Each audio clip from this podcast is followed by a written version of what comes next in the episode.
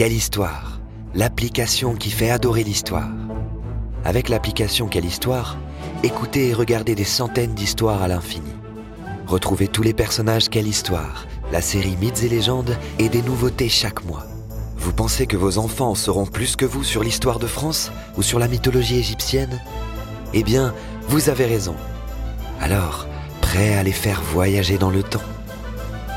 Essayez dès maintenant l'application Quelle Histoire à télécharger sur l'Apple Store ou Google Play.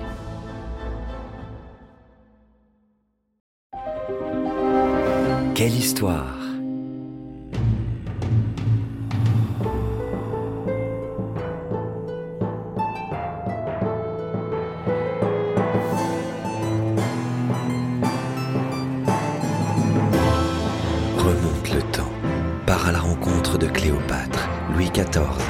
Napoléon, Rosa Parks et bien d'autres encore.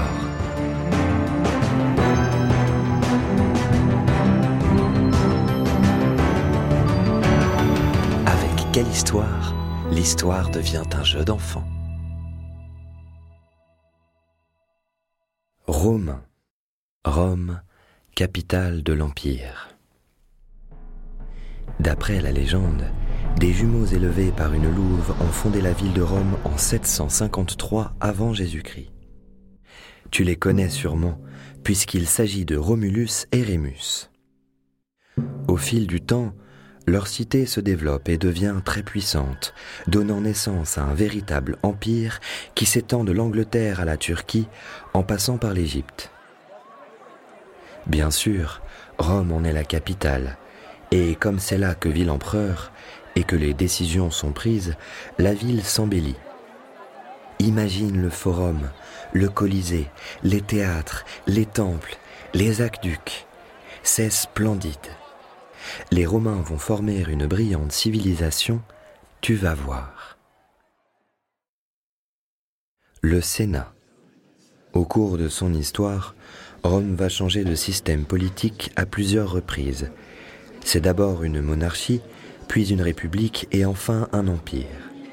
Mais peu importe ces changements, le Sénat est toujours présent. Il s'agit de la plus ancienne institution gouvernementale. Selon les époques, entre 100 et 300 sénateurs se rendent à la curie, située sur le Forum de Rome, pour parler des affaires de la cité. Ils sont nommés à vie et représentent les grandes familles romaines.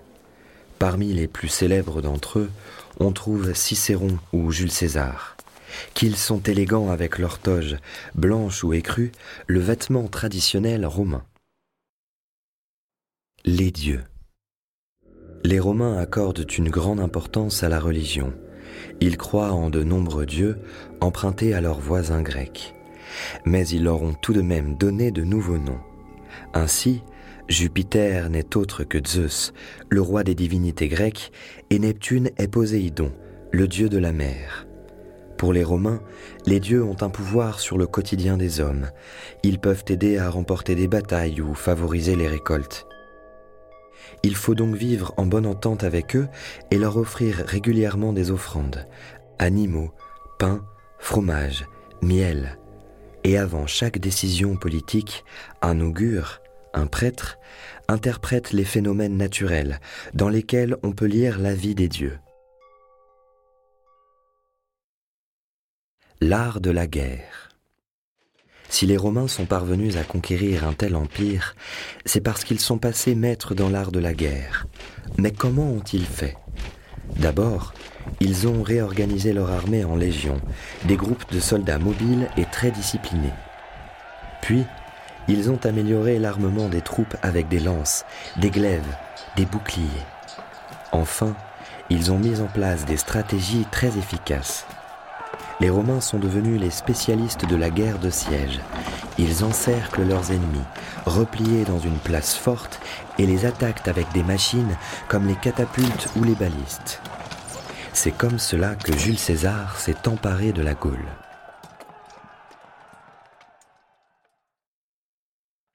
La vie de famille. Mais il n'y a pas que la guerre qui compte pour les Romains. La famille a également une place privilégiée. D'ailleurs, le mariage est vu comme un véritable devoir civique.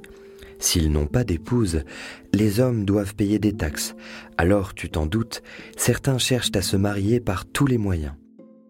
Il y a donc peu de mariages d'amour à cette époque. Mais quand un couple décide de s'unir, une belle cérémonie est tout de même organisée. Une fois à la maison, les rôles sont bien définis. L'homme est considéré comme le chef de famille, ayant autorité sur son épouse, la femme, elle, est responsable du foyer et de l'éducation des enfants. Lecture et écriture. Et qu'en est-il de l'enseignement? Tu sais, seuls les enfants des familles riches vont à l'école. Les garçons de 7 à 16 ans, les filles jusqu'à 12 ans. Comme il n'y a pas de bureau dans la classe, les élèves doivent écrire sur leurs genoux, ce qui n'est pas très commode. Avec un style, une sorte de poinçon, ils gravent sur leur tablette de cire des mots latins. Et oui, c'est la langue des Romains. Les garçons les plus brillants peuvent ensuite suivre des études de philosophie, de droit ou de médecine.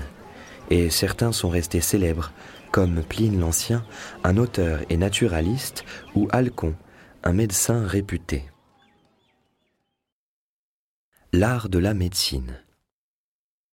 Leur connaissance médicale, venue des Grecs, est très en avance sur leur temps. C'est pourquoi on trouve un grand nombre d'herbes médicinales dans les pharmacies romaines.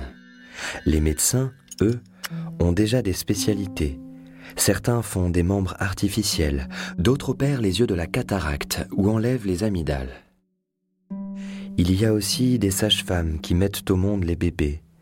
Les Romains savent également que l'hygiène est importante pour éviter de propager les maladies.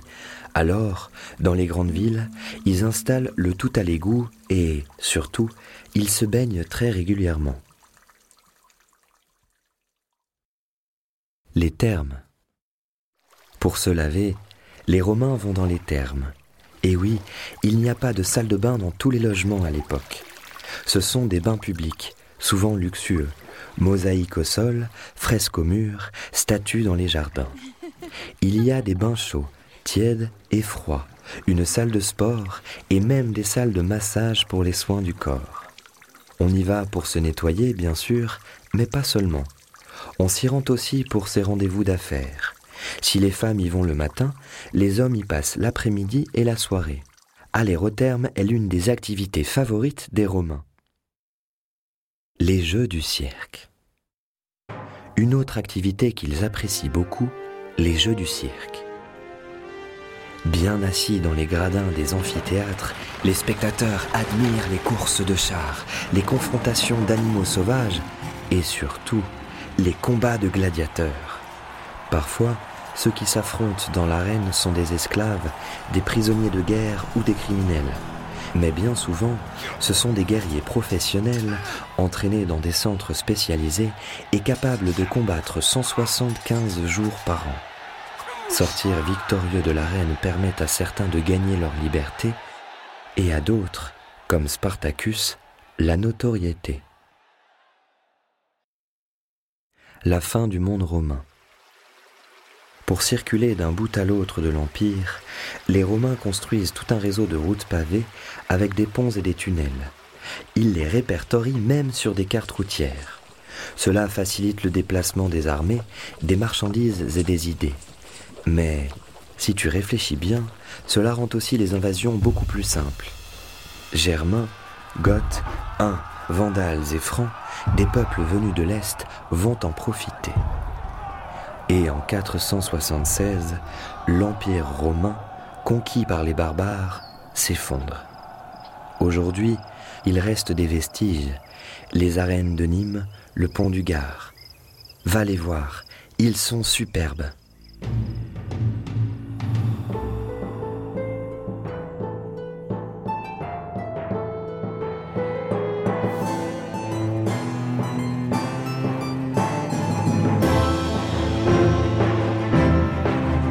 J'espère que cette histoire t'a plu et qu'elle t'a donné envie d'en découvrir beaucoup d'autres.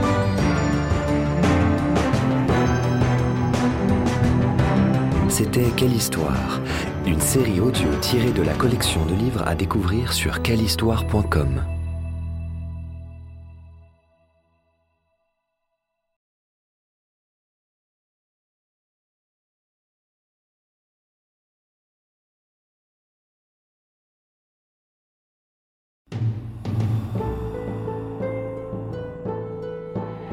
Ce podcast a été produit par Unique Héritage Média. Retrouve toutes les informations sur maisondupodcast.fr.